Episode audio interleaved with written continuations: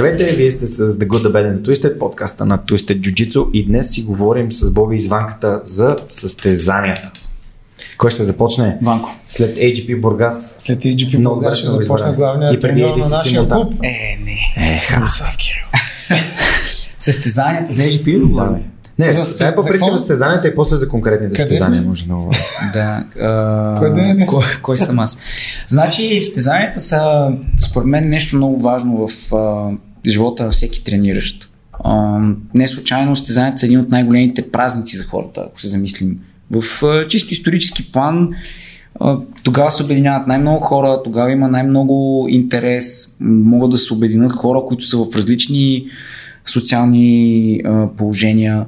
Просто защото всички обичат спорта, още от древните времена. Така че за мен състезанието е наистина важна тема. Мисля, че няма да може... Дебелите хора не обичат спорта. Сигурен съм, че а, няма да може да обхванем всичките въпроси, които сме подготвили, евентуално да коментираме. Но... Може да се опитаме, защото все пак ги мислих и ги писах. Да, Вака специално ще дадем възможност. Защото ние не мога да чета бързо. Аз не мога да чета бързо и ги пиша бързо. И поради тази причина тази тема наистина е много, много важна. На първо време нека, нека коментираме защо състезанието е важно. И всъщност какво носи състезанието. Състезанието е момент, моментно състояние, разбира се, на трениращия, освен ако не е професионален спортист, когато е изключително важно да постига определените цели и а, успехи, които са поставени в... за подготовката му, отбора му и въобще шампионата, в който участва. А, мисля, че ние трябва да хванеме темата за състезание по-скоро за аматьори. Да, със, а, със сигурност. И състезанието за бразилско джиу-джитсу, защото да, все да. пак това е материята, която ни обхваща. Може би е хубаво да кажем м- какви, са, какви са възможностите. Тоест, значи имаме бразилско джиу-джитсу с кимоно, имаме граплинг, което е ноги, и имаме неваза. Според мен е хубаво да кажем... Това е едно и също. Написал, не, не мисля, че мога да ги разделяме. По-скоро а... дайте да, да, го, по, не го, да не го сегментираме. Да, okay. Съпълно какъв е смисъл, нали? Да, това, не, значи, да е, аз разбирам, Жоро, какво има предвид, но това вече е правилника и това са различните правилници, които изисква определените направления. Но бразилско джиу-джитсу и неваза е едно и също нещо. А, дори в Световната федерация по този начин обявено. Така че не, не се разделят, по-скоро разделението е между ги и ноги, т.е. джиу-джитсу с кимоно и джиу-джитсу без кимоно. Mm-hmm. Състезанията, нека да кажа няколко неща, които може би повечето хора, които са почнали последните няколко години, не им е известно, но в България състезанията по бразилско джиу-джитсу а, датират от две хиляди и пета шеста година, а, по-скоро по граплинг. Тогава бразилско джиу-джитсу беше мръсна да... Да, има такива турнири, които са а, на половинта тами в зала универсиада или фестивална, една от две, мисля, че в зала фестивална. А, всъщност трябва да проверя, имам някъде записи, ако трябва да бъда честен, когато а, има нещо като преборвания между различни стилове. От, основно хората, които тогава са участвали, са от, разбира се, от джудо, самбо, борба. Тогава има някакви състезания, но не са регламентирани. Еми да кажем, че са някакви преборвания. Да, да, преборвания. След това вече започнаха така наречените М М А гала вечери, което ние мисля, че не трябва да обхващаме в днешния контекст и разговор. И вече две хиляди и седма година един от първите, така бих казал, официални клубове беше Българска граплинг асоциация, която беше основана от Еди Германов. И всъщност той започна едни такива вътрешноклубни преборвания, които имаха общо взето формата им беше, той канеше различни хора, особено в тия среди, тъй като познаваше, беше в близки отношения с Филинг Скерлев от Шун Джудо, Камен Георгиев, който и ден днешен състезава и е многократен шампион по самбо, бойно самбо, има и доста, доста голям опит в М М А. И разбира се, други такива клубове, които имаха желание да се включат. Така че първото състезание, доключително ясно, което участвах, беше някъде около февруари месец две хиляди и седма година. Беше едно такова а, вътрешно клубно преборване, неделно, в залата на Дискрин, където тренирахме. Не бих го нарекал официално състезание, но имаше, да кажем, двайсет човека записали се. Mm. След което... А, тези състезания бяха с някакъв абсолютно редовен цикъл, случваха се на всеки два-три месеца и основният контингент хора, които участваха, бяха борци и самбисти. Така че това са първите заченки, бих казал, на, на състезания. След това през годините две хиляди и осма, края на две хиляди и осма, две хиляди и девета започнаха индикациите за а, първите турнири на Real Pain, които, които бяха с едно от две татамита. Провеждаха се в а, национална спорта. две хиляди и девета нямам представа. две хиляди и девета, две хиляди и десета има такива състезания, no. които са по... Буквално едно татами или две татамита. Турнира започваше с официален час единайсет часа, свършвахме към осем и половина-девет. Мисля, гордо това беше... Какво е било това? Група всеки срещу всеки? Ами не всеки срещу всеки, но дори петдесет-шейсет участника да, да имало на тия състезания. Те вървяха изключително бавно. Mm-hmm. И всъщност това беше момента, в който всички вярваха, че състезанията са изключително важни и основополагащи за развиване на спорта, което аз честно казано не подкрепям. Uh, имам конкретно, uh, конкретно мнение по темата, което може после да, да захванем.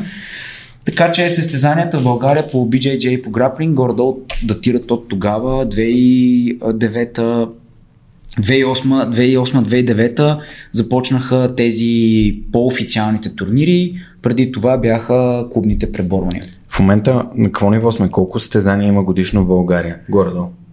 Ами в момента състезанията след пандемията бих казал, че са, се, се, се зачистиха.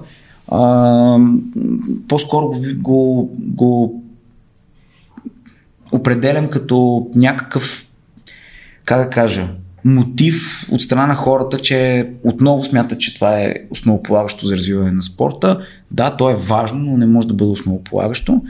И всъщност много голяма част от турнирите почнаха да се припокриват и да се организират почти без много ясна мисъл или визия за напред. Но определено има раздвижване, поне в България. След две хиляди и тринайсета, две хиляди и четиринайсета година имахме период, в който турнири в България почти не се правеха или бяха веднъж, максимум два пъти в годината. За съжаление, повечето турнири, които посещаваше дори нашия клуб, бяха в Сърбия и в региона. Сърбия, Македония, Гърция, Румъния, Румъния имаше да няколко състезания. М- така че в момента бих казал, че има малко повече дори от необходимото. Окей, okay, супер. Аз имам следното предложение. Ванката се е подготвил доста старателно и за да го уважим. Чак, чак пак. Чак а да го уважим. Дай да минем през, през въпросите. Е, да минем през въпросите, които той ни е подготвил. Защото според мен това е абсолютно важно. Това, което Боби каза, може да го сметнем като, нали, исторически как се развили а, нещата в региона, защото аз нямам поглед, Жорката също. Абсолютно. Но ние пак нямаме, нали, на първия въпрос, който беше, нямаме отговор на това какъв е смисъла да се правят турнири. Защото аз съм си говорил с мои приятели, които не тренират и а, усещам едно такова заформяне на мнение, че няма нужда а, хората да се доказват пред някой. Те го възприемат, представете ли си, че те го възприемат от гледна точка на някой, който е гледал филми за бойни изкуства. И когато някой се натиска, се докаже... Кой не е гледал Жан-Клот, как се каже този филм? За други хората да смятат, че той е някакъв... Кръвоспорт. Да, някакъв такъв... Как се казаха тия турнири за Mortal Не, не, не, как се казаха този турнир на... За карате това там... Комите, комите. А, комите. Той има и би джей джей комите. Верно не. Да, между другото беше много интересно. Беше яко, ама организатора нещо го подпукаха за изнасилване. Елой Тървин, между другото, мотивът беше много добър и той, ако се замислиш в този полмоплан, всички известни имена в днешно време беше на сцената в момента бяха там на Кафявклан. Еджи Ага, за Армкинън, Дарай Оконел, Шон, Гарри, Гарри Тона. Беше Уилям, не, не, Шон, а, не, Шон, Шон, Шон Уилям се е дърт. Не, не, не, имаше един друг Шон, който много каусове се правеше. На Хензо Гейс беше пак. Кафе. Както и да е. Шон Уилям се да, на Хензо. Отвлекме се от важното. Ванко, давай. Давай да, да си говорим какъв е смисъла а, да се правят турнири за едно бойно изкуство. Mm-hmm. Защото много хора ще кажат, ето, айкидо няма, няма турнири. Система, няма бойно изкуство и, и спорт са две различни да, да. според мен Добре, неща. Какво носи че... това да има? Това си да, проблем. Защо okay. трябва да има или защо, нали, няма нужда, ако някой сметне от вас, че няма нужда да има турнир? За мен имането на турнира е изключително важно, но не е на всяка цена. А, това е била дискусия, която е водена много пъти между, в този период, който казах, че започнаха турнирите на Real Pain, които а, създаваха някаква конкуренция между хората, тестваха, нали, различните нива и така нататък. Проблема беше, че на тези турнири в, в тогавашния исторически план а, бих казал петдесет процента, шейсет процента от участниците и от медалистите в последствие бяха хора с много дълъг професионален или дългогодишен опит от други бойни спортове, което са борба, самбо, джудо и така нататък.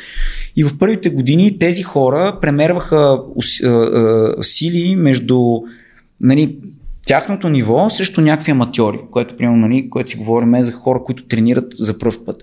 Това според мен е изключително грешно, защото човек, който е аматьор, ходи да, трени, да тренира малко и се тества срещу някой, който е тренирал дълго време. Не случайно тези хора печелиха дълго време а, почти всички състезания. Така че а, по-скоро какъв е, каква е ползата и, и кога идва тази полза е а, формулировката на въпроса. Аз искам като най-малко опитен и всъщност присъствал, участвал на, присъствал на четири, участвал на три състезания до тук. Бих искал да кажа, че това ми дава възможност като един така вли, влизащ в спорта човек, това ми дава възможност първо да се тествам срещу други хора, които, с които не се боря в нашия клуб. Хора, с които не тренирам поне няколко пъти седмицата, ами тотално неочаквани, т.е. имам други реакции. Имам, имам начин, един вид, аз го възприем като начин да видя дали техниките, уменията ми и способността ми да ги възпроизведа, защото а, мисля, че Джон Данахар имаше един цитат: ако не можеш да направиш техниката на състезание, значи не можеш. И, и смисъл, в който аз влагам в това е, че под напрежение не е като на тренировка и не е като на спаринг. С тези хора, които се борят стотици, стотици хиляди пъти. Със сигурност. И, и това ми... И, и, и, аз може би за това някакси много ми харесва да ходя състезания и сега още, не, още повече, когато съм синклан, защото там буквално тествам какво мога с хора, които реално са дошли и те да направят същото. Тъй като ако се боря с сини или лилави колани в нашата зала или бели, то това са едни и същи хора, които знам, те играят така, по този начин, аз им играя някаква контраигра или си пробвам някакви работи, но като излезеш и играеш с други хора, които не познаваш, там вече, поне за себе си, аз научавам най-важните уроци. Първото ми състезание ме научи на супер-супер фундаментални неща, за нивото ми е бял колан тогава.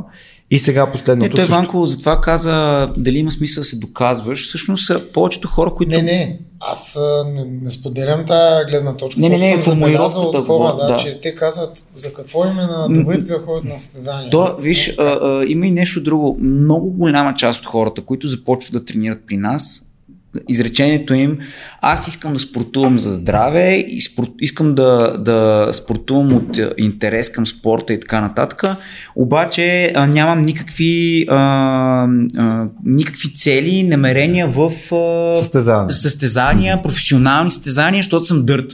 Това е редовно изказване, включително и на родителите. Аз записвам моето дете да спортува, за да може, а, но, но то няма да става спортист. Това, това, това е винаги такова някакво обяснително изречение. Според мен причината за това нещо е, че в миналото, или поне в а, а, източния блок, извинявам се, а, много често хората, които се занимават с спорт, или се занимават с спорт за, поради професия, или те не спортуват. Някакси така го усещам като, като мотив. И всъщност да спортуваш такъв спорт. А, ние сме го говорили в други епизоди. Борба в България за, за аматьори и за любители не съм много сигурен дали има, даже мисля, че няма. Но и няма. А, това означава, че... Ти да влезеш да тренираш някакъв борба, трябва да... Именно, ама защо се случва това? В Америка не е така. В Америка има клубове, дори на Иван Иванов, създателя на Bulgarian Back клуба, който е в, в Америка, огромна зала. Тя е за... Да, има професионални спортисти, които ходят да се подготвят с него, защото той беше треньор в олимпийския отбор по борба, но основната дейност на клуба му е за аматьори и за деца, които искат да тренират за кеф, защото борбата има много, много а, традиции и съответно хората го търсят. В България това нещо не можеш да го правиш. Ние имаме страхотни традиции в тия спортове и не можеш да го правиш. Същото е било и с много голяма част от бойните, а, из, бойните спортове, не бих казал изкуства, защото не, не трябва да ги разделим със сигурност, а, в, в които човек не може да ходи да тренира за кеф. А, извинявам се, за, да, за кеф и съответно без да трябва да се състезава. Така че хората в момента трябва да виждат, което каза ти, Жоре, много голяма част от изискванията са да можеш да спортуваш за твое лично удоволствие и ако и когато се почувстваш подготвен или сигурен или искаш да се тестваш, да отидеш в тази среда и да се тестваш. Абсолютно те подкрепям. По принцип нагласата да ходиш заради някакви медали или състезания или... Не, те са някаква награда, но това не е, да, да. не е лошо да има. Всички искат да вземат медал, нали? Нека не се лъжим. Не, не, съгласен съм. Обаче ам, състезанието само по себе си, изхождам от там, че като ученик аз много ходех по състезания, по всякакви олимпиади съм ходил. Това какво ми даде? Даде ми възможност, когато е най-напечен, да се чувствам абсолютно спокоен. Което е нещо, което моите съученици нямаха. И когато отидох, примерно в седми клас да кандидатствам, аз имах толкова много олимпиади и толкова не ми пукаше, че всъщност бях много по... Зубъра на випуска. Еми, реално така, така се получи, всъщност. А, просто изкарах най-високи оценки, защото бях най-спокоен. А такъв тип изпитания реално създават у нас това умение да, се, да работим под стрес. И ако спарингът ти го дава, състезанието е спаринг на стероиди. Защото там вече nice. е наистина, наистина сериозно. Там хората са отишли. Защото става един без нечестно преможе. Да, да. Без зоб, не... без микрофон. Според, според вас, какъв процент от хората а, биха спрели да тренират джу-джитсу, ако няма, ако няма турнири? Ако ги изчезна пандемия? Доста по-малък, отколкото хора, които са отишли на турнир. Да, окей. Okay. Хората, които са отишли на турнир, загубили, без значение, нали, изключваме контузията, защото е ясно, че контузията не е нещо желано, но хората, които ходят на турнир, загубят, или хора, които се форсират да ходят на турнир, а не са започнали с тази идея, е много по-вероятно да спрат, отколкото хора, които тренират за кеф и всъщност за тях турнира е тренировката. Добре, де, от нашия клуб, м- на база на колко много хора имаме регистрирани, записани, а, активни в клуба, каква част от тези хора ходят на състезание? Тоест, каква част от тези хора... Под десет процента. Под десет процента. Тоест, да кажем, колко, колко, колко са това хора? Е исторически, е, исторически, е, това е световен, а, световна статистика. Не е само при нас. Mm-hmm. Мисъл, това е много странно, защото две хиляди и осма, две хиляди и девета, айде не, бих казал по-скоро две хиляди и десета, две хиляди и единадесета, а, тогава бих казал, че осемдесет процента от клуба участват на турнир. Ама то като имаш двадесет трениращи и имаш петнадесет записали се, нали, процента на участие е много по-голям отколкото. Но с времето почти във всеки клуб а, а, спортистите или състезателите са много малък процент от хората. Системните състезатели. Mm-hmm. Защото в, също така аз познавам много клубове, а, проследил съм много клубове и тяхното развитие и хора, които са били много, много талантливи, успешни турнири и така нататък,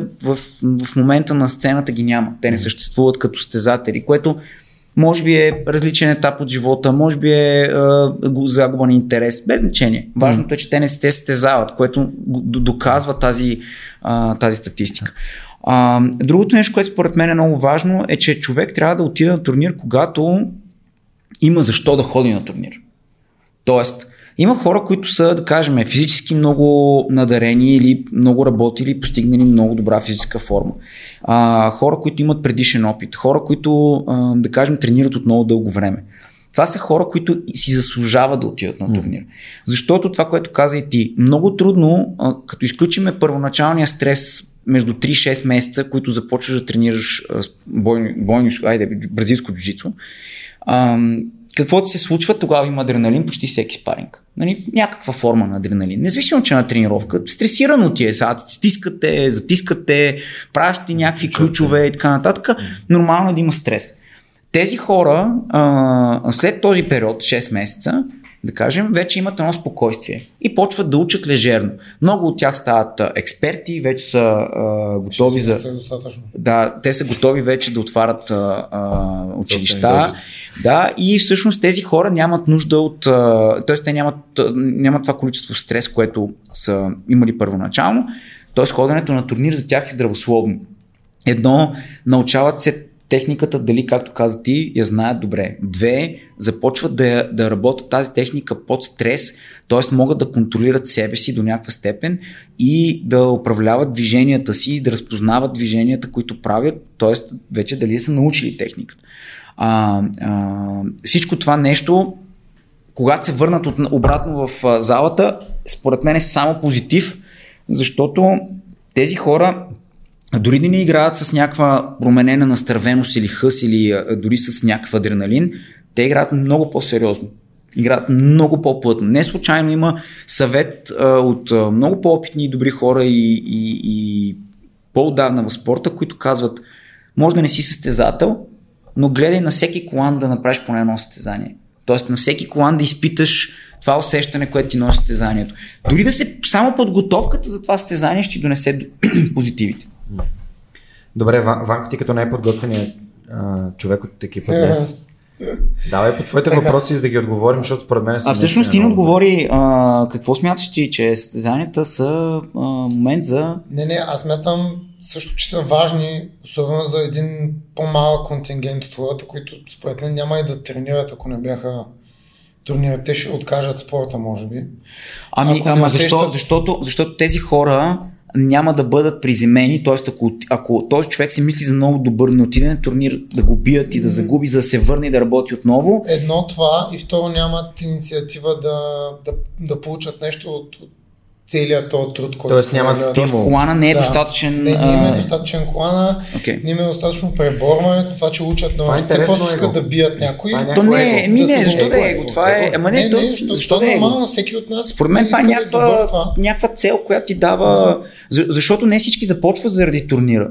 Ако кажеш, клубовете в България, които са започнали само единствено да правят състезатели, можем в момента да поспорим къде са на картата като успехи в момента. Mm. Има клубове, които започнаха с такава, такава цел, mm. да създават състезатели. Дори в исторически план, а, а, в най-големите клубове в света, и по М М А, и по Б Джей Джей, там където има само състезатели, ми кой плаща сметките? Не да, са състезателите. Нещо... Мисъл на Андре Галвао са един от най-големите състезатели, на Alliance един от най-големите състезатели, ама сметките не се плащат от състезателите. Нека сме, на, нека сме наясно с това. А и Д Д С не са съвсем кул. Cool. Те така се разцепват. Ма няма Д Д С. Д Д С е пет човека. В смисъл, да, това е да. абсолютно грешно представа. Mm-hmm. Д Д С е част от Рензо Грейси. Рензо Грейси има Точно. над седемдесет класа на ден. Нали, смисъл, нали разбирате за какво става въпрос? хиляда и шестстотин ученика в академията на Рензо Грейси. Не може някой да каже, че Д Д С е някакво пределно. Колко са пет човека от хиляда и шестстотин? Мисъл, сметнила, ето, измизми калкулатор и сметни, виж, че ще е пъти по-малко от десет процента дори. Съгласен съм. Добре, така че Д Д С е изключение, не е правило. Има един много добър въпрос, който Ванката си е подготвил. Така, чак, да, че не знаем къде за първото състезание, мисля, че. Така, а... Ще ти бавно. Не, всъщност Дай ще почнем въпрос. Ако да. искате първото, но има едно по-така абстрактно според мене. Какво означава това да бием и да загубим на турнир? Тоест, какво ще получим от това? Добре, ще дай да започнем от първото състезание, защото така ще имаме някакъв контекст, който ще дадем на слушателите и зрителите. Okay. Първо състезание за кого? Кол... Не, кога не е било първото състезание за нас? Как... Колко... На колко състезание сме ходили? Не, аз нямам такъв, но... Ти нямаш турнир? Не, нямам такъв първи, кое е първото, да. Дали имам някакви... Ами, аз мога да разкажа на моето да, първо състезание, да, да. Беше много смешно. Ам, първото ми състезание беше буквално на втория ден, след като започнах да ходя в залата на а, Еди Германов. Буквално. Писал, в събота отидох на първата тренировка. В неделя ми беше първото състезание. Скандално е. В смисъл, това е абсолютно, наистина е, не, според мен, много хора може. Много е смешно. Какво има тук? Аз състезание. Идвам, да. Няма проблем. Да, не случайно се шегуваме, че има хора, които и до ден днешен, за съжаление, ходят на състезание и все едно сме ги фанали отвън караки колело и сме ги поканили. Сме ги поканили да... Аз съм го виждал това на една М М А гала. После един човек влезе, не гала, извиня, турнир. Каза, искам да пробвам, набиха му три бълти и той стига толкова излизам. Това са, еми, това е за Рома. Това, това е за а, а, първите години. Наистина, добре, те бяха много смешни. Добре, така, аз тренирах. Ами, аз да тренирах. Ами, не, не, сега ще обясна. Аз тренирах малко по-рано, две седмици по-рано. Е. Достатъчно. Аз тренирах малко по-рано. А, с Влади. Той се беше прибрал от Германия. Тогава той тренираше в Alliance Франкфурт и там в залата на Дени Сивер. И беше ми показал някакви неща. Супер бяхме запалени по Ю Еф Си. И когато се познах с Еди Германов, той каза: ние формираме тук ни тренировки селт и неделя, ако искаш ела на тях. И аз казах: окей. Това беше примерно във вторник или в сряда ни го каза. Влади си замина в четвъртък и в събота аз отидох на първата тренировка в девет часа на Дискрин, в залата на ЦСК по джудо. И като отидох, на тази тренировка имаше десетина човека, всичките бяха някакви ентусиасти, а- аматьори тотални, с изключение на двама на трима човека, които имаха доста опит в а, бойни а, случки. И преборихме се, аз се справях добре, физически бях координиран, имах някакви неща, които знаех сред следствие на две-три седмици, които съм тренирал с Влади. И Еди вика: утре имаме преборване, ако искаш ела, аз запуснеш, ще дойдат на две момчета от други клубове, няма да е нещо фатално, ще има други хора от нашия клуб, нали, ела. При което аз викам: окей, няма проблем, това ще е тренировка, някаква тренировка. Записах се, нямаше някакви кой знае какви изисквания. Честно казано, ми беше притеснено, а, така чувствах се нали, а, превъзбуден от цялото това нещо. Отидох на следващия ден и първата среща ми беше с а, един Ицо, а, честно казано в момента му забравих фамилията, извинявам се за което, ако случайно някой попадне на неговото а, внимание този подкаст. сто процента ще обидим много. Да, такова така. Нещо. И той беше един от най-силните хора, които в този период от за мен чисто житейски бях усещал. Мисъл, а, бивш културист с а, някакъв предишен опит в бойни изкуства, трениращ Ем Ем А, освен граплик и така нататък. Много силен човек за представите ми тогава. А, първа среща, свалиме за нула цяло две секунди. Мисъл, отнесеме като някаква крепътна табела. И паднахме долу и аз знаех две неща тогава. Знаех кимура, как се прави от гард. И знаех как справях хилес и то само, защото съм гледал Ю Еф Си два пъти. Гордо, такъв беше моя житейски опит. И падайки в гард, нали, стискането ясно, паниката брутална, аз не знам къде се намирам, той само от удара, като паднахме на татамито, ми се виеха някакъв свят. Беше наистина много смешно. Наистина много смешно. Даже ако не се лъжа, някъде има, има запис на тази среща, ще е много смешно да гледаме. И си спомням как с Влади дрилвахме кимури две седмици, армбар от гард, кимура от гард, триъгълник от гард, армбар от маунт и сизър свип. Това бяха петте техники, които бяхме дрилвали, които аз до ден днешни си спомням как ги правех и честно казано, ако сега ги погледна в исторически план, ще... Не се гордееш. Не, не, то не е до гордене, ти не знаеш много, различни, ти си ги правил две седмици, човек, няма как да имаш очаквания. Хванах китката, взех една кимура и си спомням само в главата, в главата ми, освен целия стрес и паника и треперене и всичко останало, а, си спомням как Влади ми казваше на ни: таз, рам, таз, рам. И почнах, отнеми буквално три минути, докато успея на този човек по някакъв начин да му завърта ръката, да стигне до някаква кимура. То, или той беше толкова а, здрав, или аз бях толкова смотан, не знам кое от всичко е. Може би много слаб. А на какви килограми? Също. Ами, то е, нямаш, ами, нямаш... ами не знам, седемдесет и седем примерно, нямам нещо такова. Тоест не е бил някакъв много по-голям от теб. Еми, не, не, визуално изглеждаше двоен на мен, но килограмово явно не. Мисъл, не, нямам представа, не си спомням. Той бълби си сла в джубовете камъни да изглежда на кантара. Да, и, и, да, и в, да, вече да. А, ботъм също. И какво стана, завърши ли го? Завърших кимурата. Аз бях изпаднал в някаква брутална паника, завърших кимурата, бих първа среща, никой не очакваше и то беше наистина много корал момче.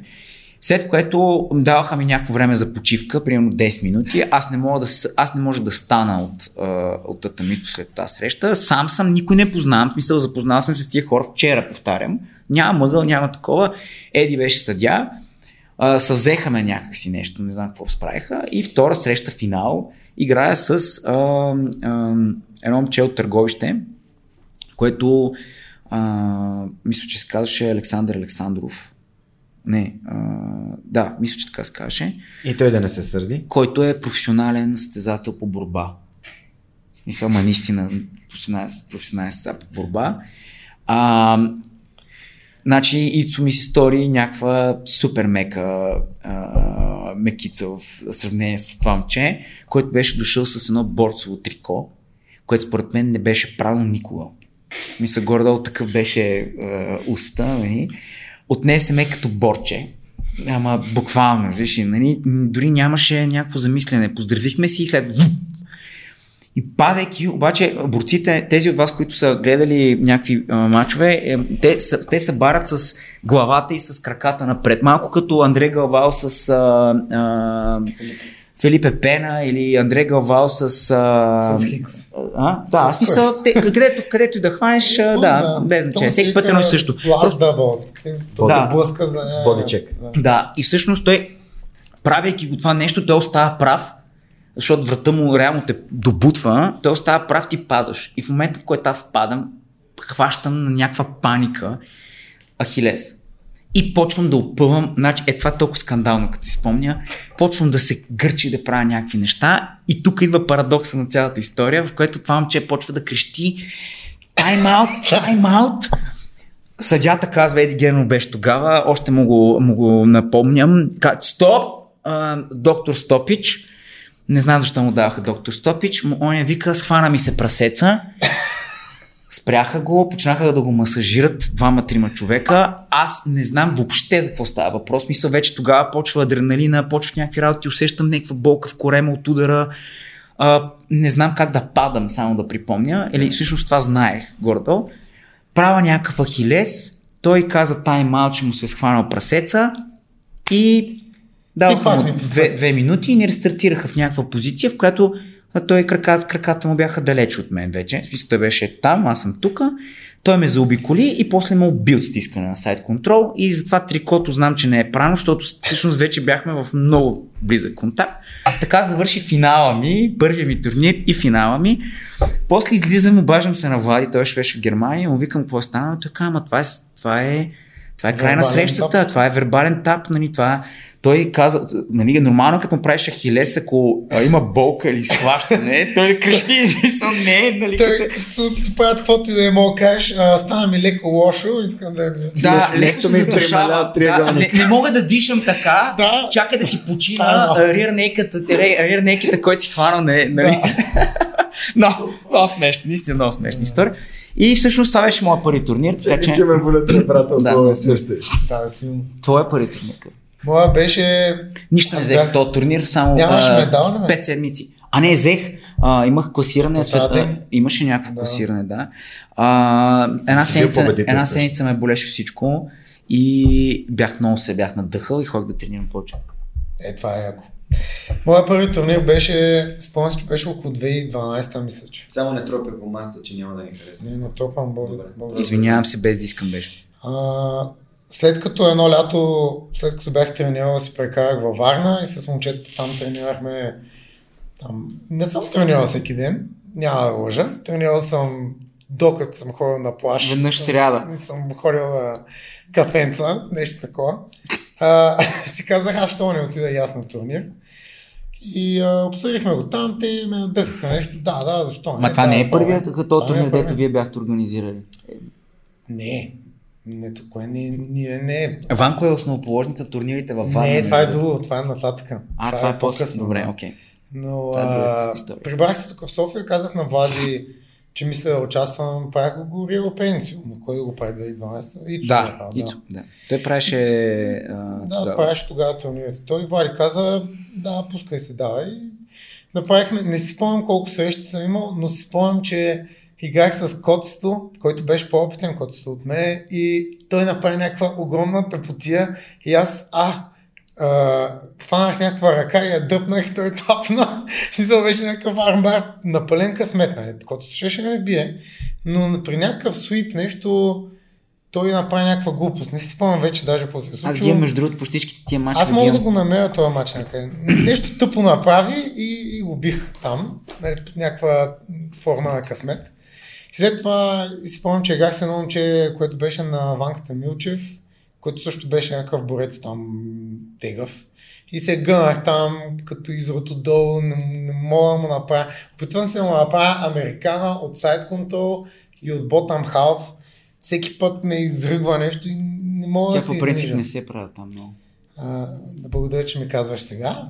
Да ми го беше казал тогава. White Belch Иван. Да, просто ме, а, мисля, че ме задържаше на Side Control постоянно и си загубих. Ма, взех мисля, че някакво второ място, трето, май второ място дах тогава. Беше без някакви драми, но на, но на абсолютната тогава си спомням, че изкараха някакво момче от Азербайджан ли, Казахстан ли, какво е, беше. беше на гости, идваше май при ванката тогава. Да, момче. да, това момче беше, те бяха Казахстан, двама. Май. Те бяха двама, да, единия беше, или може да е бил един в главата ме с двама. И някой ден като поканим ванката ще го питаме. Да, като го поканиш, но беше с едни яко щупени уши, беше много корално, че беше по-лек от мене и така ме нагъна там на някаква кимове и ме събли. Ами тя, тя, моето първо състезание, историята се чували хората сигурно стотици пъти. За и как няма ти го разказа на Държавен вестник? На Държавен вестник, да. Всъщност това беше две хиляди и деветнадесета Монтана Опън, като една от причините да отида беше това, че клуба, нали, поощрява много да ходим по тия състезания. Ам, на, на бял колан, на десет-единадесет месеца. Пликче с ориз, десет месеца. Вафли. Подаваш, да. Боб. Какво ви банани черпи? Поощряваме с пликчета. Еми поощрявате, казвате се тестове. Ми, да, Ай, ние аз като тренирал десет месеца бях такъв, ами добре, може пък, що пък не, дай да видим какво ще стане. Аз нямах, абсолютно нямах никаква идея какво ще се случи на това състезание, никаква. Обаче беше много готино, че бяхме не, поне десетина човека от клуба, които си бяхме седнали заедно, говорихме си. Не, не, ние тогава участвахме с много хора, даже да, много... взехме отборната купа или станахме втори, или взехме отборната купа тогава. Да. И, и всъщност първа среща, излизам също едно момче от джи еф Team от Варна. джи еф Team от Варна? Не, не. Значи е бил от Бургас, от джи еф Team беше със сигурност, да. Значи от Бургас. И си викам, аз бях изградил стратегия, пулвам гард. Това с, Вик... с Виктор го бяхме говорили, да пулвам гард. Хващам го, бум, даже аз тогава е пулването на ми на гард, то е на пулване, ама както иде. Дърпам го в гарда и цялата среща беше аз да го ретенна в моя гард.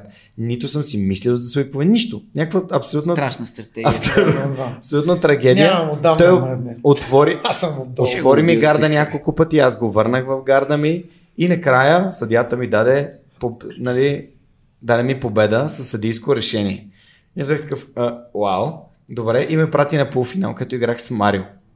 Втората среща с Марио, Абе, той стана втори на неговата среща. Не, не, аз станах трети. А, защото Марио ме победи, като той си държа е така ръката на врата, да, ми през цялото това време. Скандал, да, да, пред Боби и пред Влади. И Влади е такъв, свип, свип, триъгълник. А той, той Марио с едната ръка ми натиска врата, с другата бърка отзад, да, за да ми отвори ръката на затворния гард, който аз пак съм пълно.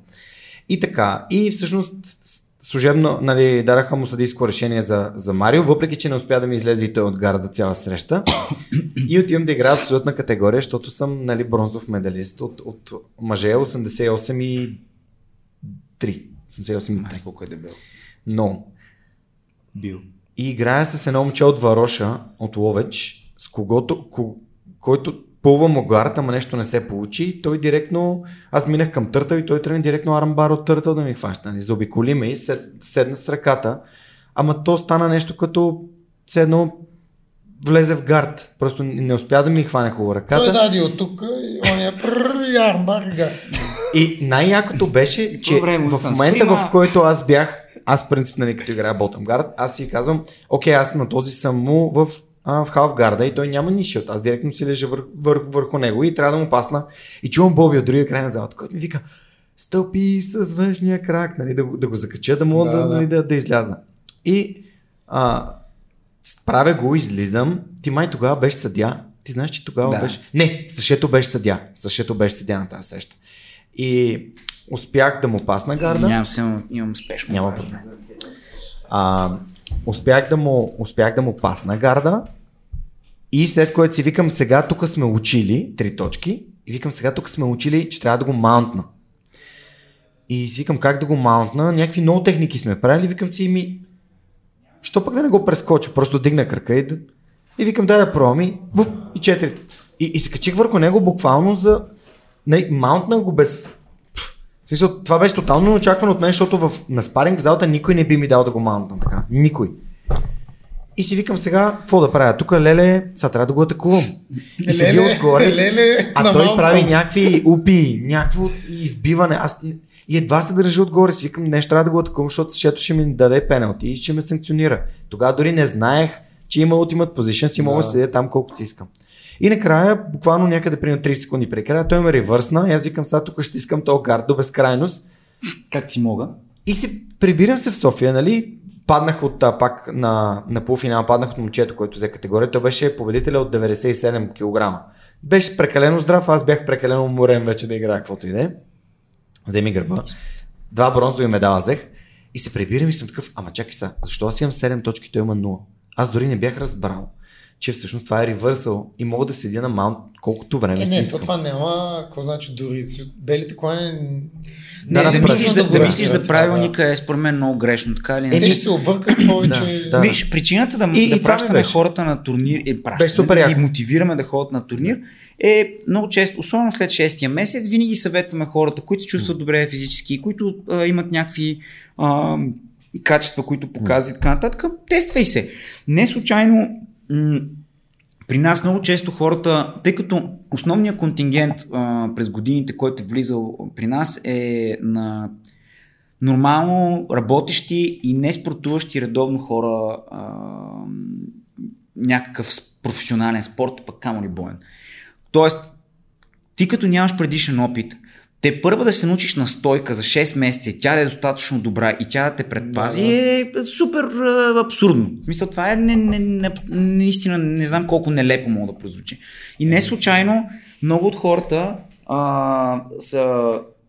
А, много от хората а, започват да играят bottom game, което според нас е много правилно, защото по този начин ти се научаваш да играеш поне малко играта, имаш някаква форма на атака и другото, което е, че си сравнително защитена ситуация. Така че не случайно повечето от вас първоначално, когато тренират и, и започнат да тренират с нас, играят гард, защото гарда е една от основополагащите позиции, от които джуджитсото се разклонява, тръгва и така нататък. И другото, което е, че искаме да избегнем не, нежелани контузии за хора, които още не са се научили да падат. Докато като вземеш, примерно, някакво младо момче, което тренирал, да кажем, няколко години нещо, има вече натрупано физически данни, а, има предишен опит, може и да няма, дадеш му възможност да тренира само стойка и след това нали, да те задържи и така нататък. А, разбира се, че той ще има много по-голям шанс да те бие в тази среда. И тъй като при нас такива хора трудно са се задържали първоначално, затова акцентът е бил да играят гард. Но само да кажа, най-важните уроци бяха: първо, не мога да направя един суип, къв бял колан съм, без да мога един суип да направя. Второто беше... И теб има и, и силилави, и кафеви дет не могат по един суип. Да, второто ми осъзнаване беше, трябва да имам поне една атака, която да мога да направя. Защото цялото ми стезание беше да ретейнвам гарта. Това Що аз съзнах, че не е игра. И, черен клан по ретейнване много, много, ми беше, много ми беше ценно, супер ценно ми беше. Та, това, бях, нали, това бяха първите ни стезания. Според мен хората, които изпитат този стрес, тези ситуации, всъщност след това, когато се видят в същите позиции в залата, осъзнават, че ние не правиме някакви кати. Тоест, ние не правиме демонстративно а, а, демонстративен нали, някакъв спорт. Аз това ще да кажа, че всъщност е една от големите а, така, основни а, бонуси, които може да се получи заради състезанията, че по принцип, ако много добър човек хване доста по-слаб от него, или физически, или технически, той може да се прави гаргара с мувове, които са, няма да ги видиш никъде на турнир. Съответно, турнирната обстановка придържа спорта в някакво а, ниво на практичност. Практичност, да. да. И няма да почнеш да направиш гогоплати от а, майна си райна, защото може да го направя аз на някой синклан там, който е по-малък, примерно. И ще знам, ей, тия работи деца ги правя, мога да го направя на този човек, обаче иначе не трябва да играе така, защото никога не мога да направя това на някой, който е опитен. Mm. Така че това е, може би, за хората, които не са супер компетативни, може би това е най-големия бонус за тях. И има и друг момент, че всъщност може да се окаже да играеш срещу хора, които правят много фенси движения, защото, да кажем, вече са си научили уроците в залата и, и с такъв тип basic движения трудно ще те бият, но като започнат с а, ревърс деларива или уормгард и всъщност ти можеш да се окажеш позиция, в която не разбираш и съответно те да, бият много лесно. Да, но те, те така че турнира има, турнира има страхотна полза. А, това, което започвах в началото и което според мен е също важно да отбележим е, че защо смятам, че турнира не трябва да е основополагаш за развиването на спорта. Той е а, някаква форма на а, а, как да кажа, суплемент към цялото нещо. Проверка. А, ми не, не бих казал проверка, бих казал, че допълва развиването на спорта, okay. но залите трябва да бъдат пълни с трениращи и тези трениращи, като се натрупат и като се завъртат в предните периоди, да имат място за тест. Да. В еднаква среда, защото турнирите две хиляди и тринадесета, две хиляди и четиринадесета, две хиляди и петнадесета, ми ти си, е, е, е, дори тези, които говори Ванко като него, ми той играе с опитен борец. Какво прави опитен борец срещу бял колан? Ми разбира се, че ще го бие и би трябвало да го бие. Този човек, който ме ме би, разбира се, че ще може да ме, да ме бие. Би трябвало да може да ме бие. Тоест, ако аз го бия е изключение, и ние тези изключения се кефим като отбори и така нататък, ама те не ти помагат за масовия спорт. Те само единствено разводняват цялата представа за това нещо. Така че турнирите трябва да съществуват, а, не могат да бъдат а, а, всяка седмица, защото в момента броя на трениращите е изключително малък. В Бразилия, където има N на брой клубове, дори да бъдат някакви малки академии с по десет-петнадесет човека или деца, а, броя на населението знаем какъв е. Или ако не знаем, Уикипедия, Уики, Уикипедия мога помогне. Колко е в Рио населението? Колко са тези деца, които знаят, че това е единствения изход за тях? А, как се развива един човек в състезателна среда и така нататък? Всеки, всяка седмица турнир. Ама там има такъв набор от трениращи, че всеки турнир да е с четири-петстотин човека. Да, в България тренират общо шест човека в категория, нон-стоп се гледате. Нон-стоп. Да, обикновено българските турнири повече от три срещи и рядкост да имаш. И случват се и по четири, но, но, но те са на, на ниските колани. Значи, причината, примерно, да има а, по двама, трима лилави и така нататък. Защо? Защото няма академии с по десет черни колана, двадесет кафеви, четиридесет лилави, осемдесет сини и сто и петдесет бели. Защото не са подредени както трябва да бъдат академиите. В момента има много наброй трениращи, но те са разводнени и съответно хората си мислят, че а, като взимам често медали, две, като имаме много черни колани в залата, тогава спорта се развива. Не, тогава спорта не се развива. Okay, така, че спор, така че състезанието има други плюсове. Добре, има още десетина минутки. Дай да минем по въпросите, които Ванко е събрал. Или поне един-два от тях, така, ако може да ги говорим за някакви случки. Ако искате, може да си говорим за най-якия момент на всеки на турнир и най-тъжния. Искате ли да направим продължение на тази тема, защото според мен има много неща за състезанията и да завършим с историята. Надявам се, че всичко ще е наред вече. Може да вземем САЩ, защото той има наистина много яка. Аз сега първо за САЩ сетих. Много яка история има, да, с там Фрим.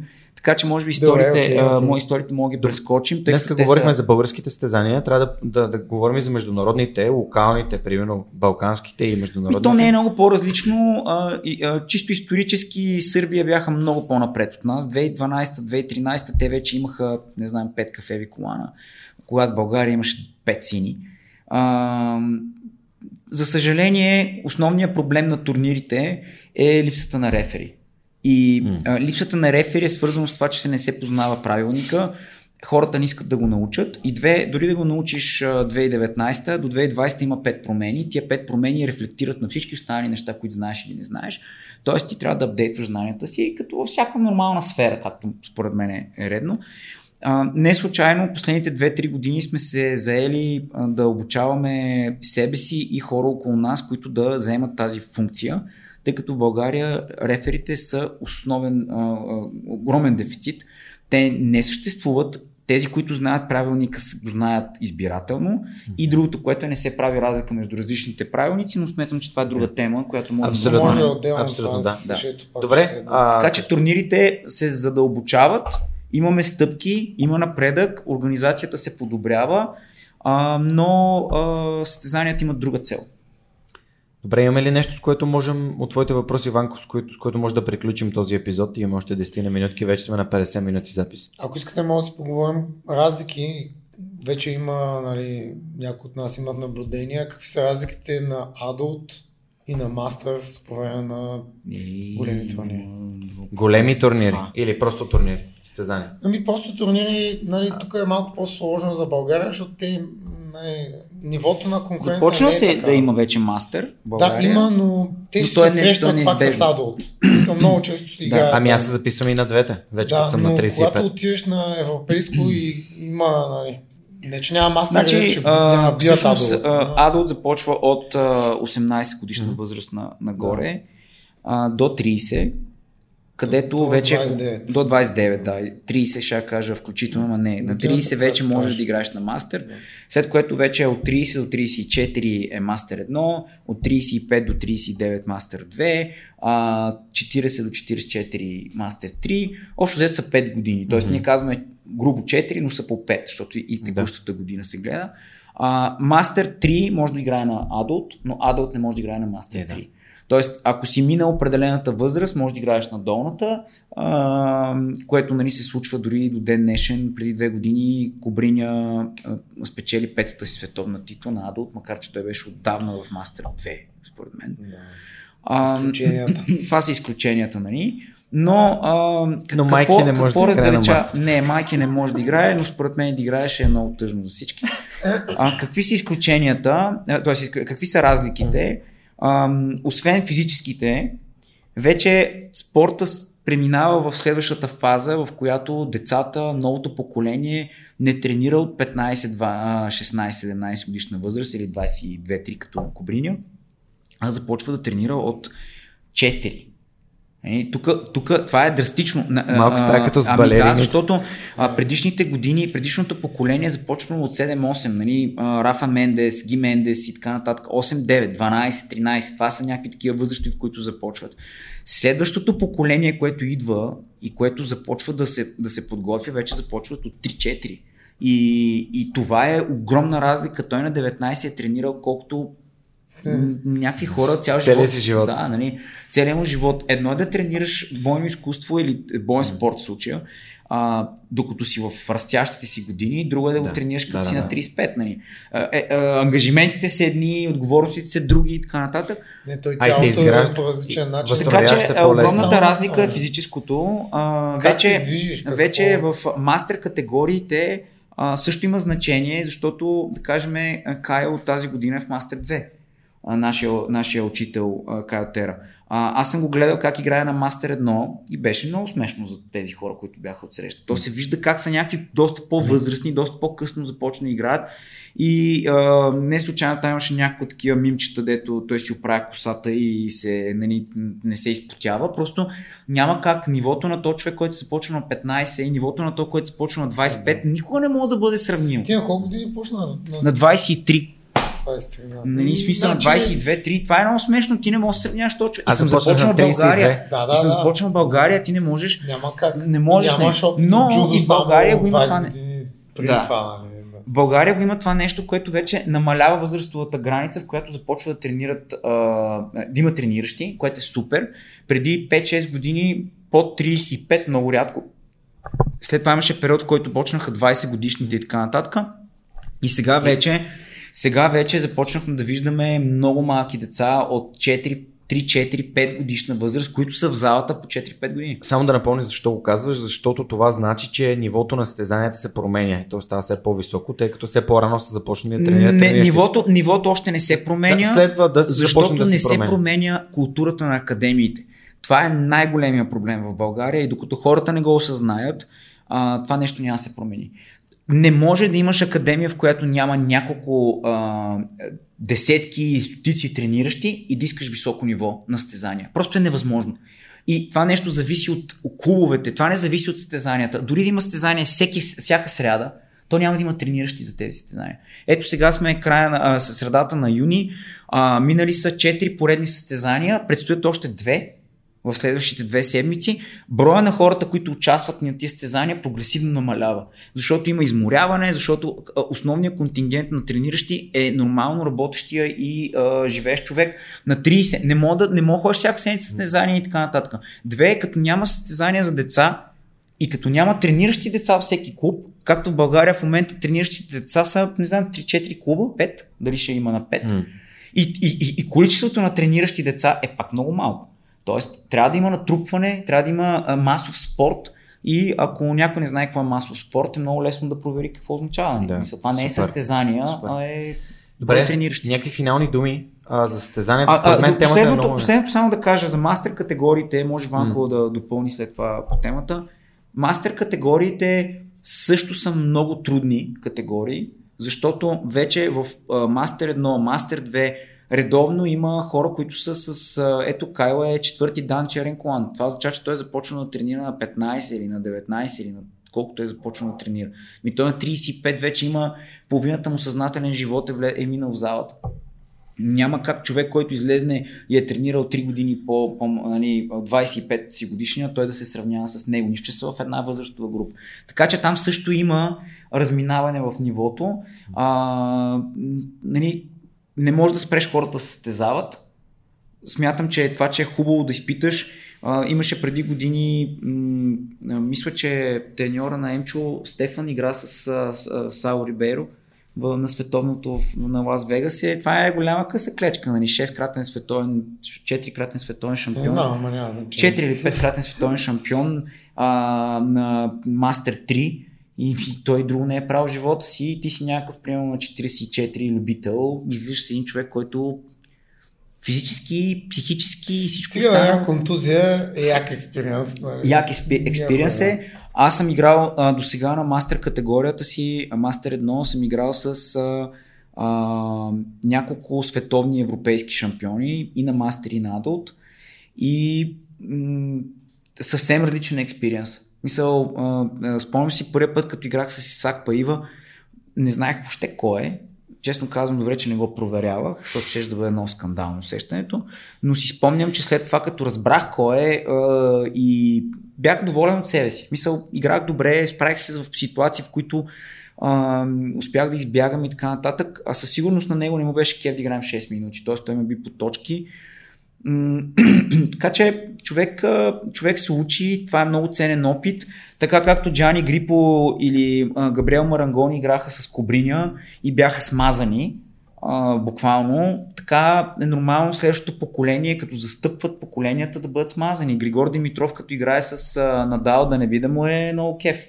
Не, да. В смисъл, нали, но Григор Димитров е следващото поколение. Тоест, ако Григор се запази, Надал, Джокович и така нататък решат най-сетне да се откажат от цялата тази работа, има голям Леброн, шанс. Не, Леброн Джеймс ще трябва да се пооткаже на трийсет и осем. Да, а, така че а, има разлика, но е хубаво, че вече хората ги припознават и играят. Много, много се кефя, че аз играх мастър, за първи път играх мастър сега в Ловеч. А... Чичаците си стискат много. Много беше странно. Първата ми среща с Ники от Варна беше абсолютно най-трудната ми среща от всичките шест срещи.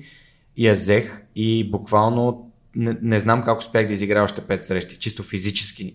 Обаче да, много е стресиращо. Но наистина и... чичаците сме вече доста по... И е готино на мастър. Доста по-стискащи. Не, е... трябва да има джуджицу. Аз спомням преди, не знам колко години беше, се базикахме там с, а, с Радо и Сашко от Варна и нали, са по-възрастните разтезания. Чичатите, чичатите. Човекът те на трийсет и пет. Обаче, нали, колелото се вече... завъртя и си към... Що не си мълчахме? Да, вече сме. Супер. Да. Добре, ами мисля, че стана много яко, но предлагам другия път да запишем пак за състезанията, защото според мен само леко we barely scratch the surface. Нали, смисъл, да, има, има неща. Въпроси, истории, да, надяваме се, че това ще бъде с нас. Ако не, ще направим и трети епизод. Състезанията според мен са много, много важни, а, както Боби каза, инструменти в това да... Ние тази история да на Сашо на подкаста да разказваме? Разказваме, ама на вътрешния, вътрешния подкаст. А, Висъл, ние записахме петнайсет-шестнайсет епизода за, само за вътрешно ползване и сега, когато вече е официално публичен, не сме разказваме, според мен ще бъде яка да се разкаже. А, да, последни думи от мен. Състезанията са а, според мен много важни, за да може човек да се тества, да изпита това чувство на адреналин. Мисля, че това чувство на стрес, което може да изживее първоначално някой на състезание, е много здравословно, защото те смирява от гледна точка на да не се самозалъжеш, че след една година тренировки си безсмъртен, Тоест, шанса да направиш глупост на улицата или по някакъв начин да си повярваш в някаква критична ситуация е много по-малък, ако си изпитал стреса на състезанието, защото като започнеш да се стресираш само от едно състезание, в което има рефер, има правила, има условия и така нататък, представи си какво е, когато няма никой. Да. Така че а, хубаво е човек да го тества, съветвам всеки, когато иска и може да го направи. А, разбира се, когато е готов, когато треньорите са му дали сигнал и когато се е подготвил. Тоест, а, такива колездачи като мен, дето отиваха на втория ден, това беше... Не бих го посъветвал никой да го прави. А, смятам, че беше Порът... грешка, но тогава не съм го оценявал като такава, защото първо съм бил по-млад и второ, да знам, нивото беше някакси здравословно. Но това те е зарибил. Ми, не мисля, че ме зариби да. повече, аз бях много зарибен, но ме зариби усещането, че мога да бия толкова силен човек. Mm. Мисля, това усещане наистина много ме кефеше и аз ходих състезания, доста състезания съм губил. Ванко? А, да, и аз мисля, че са със сигурност полезни от гледна точка на това, че някои, някои хора и опа, извинявам се, някои хора имат нужда да ги усещат тия емоции и много се мотивират от печелене, медали, Фейсбук, всички да им пишат ти си най-великия и така нататък. Uh, други хора имат нужда да изпитат такова нещо просто за себе си, да видят какво е този стрес, защото може би uh, не го получават в залата.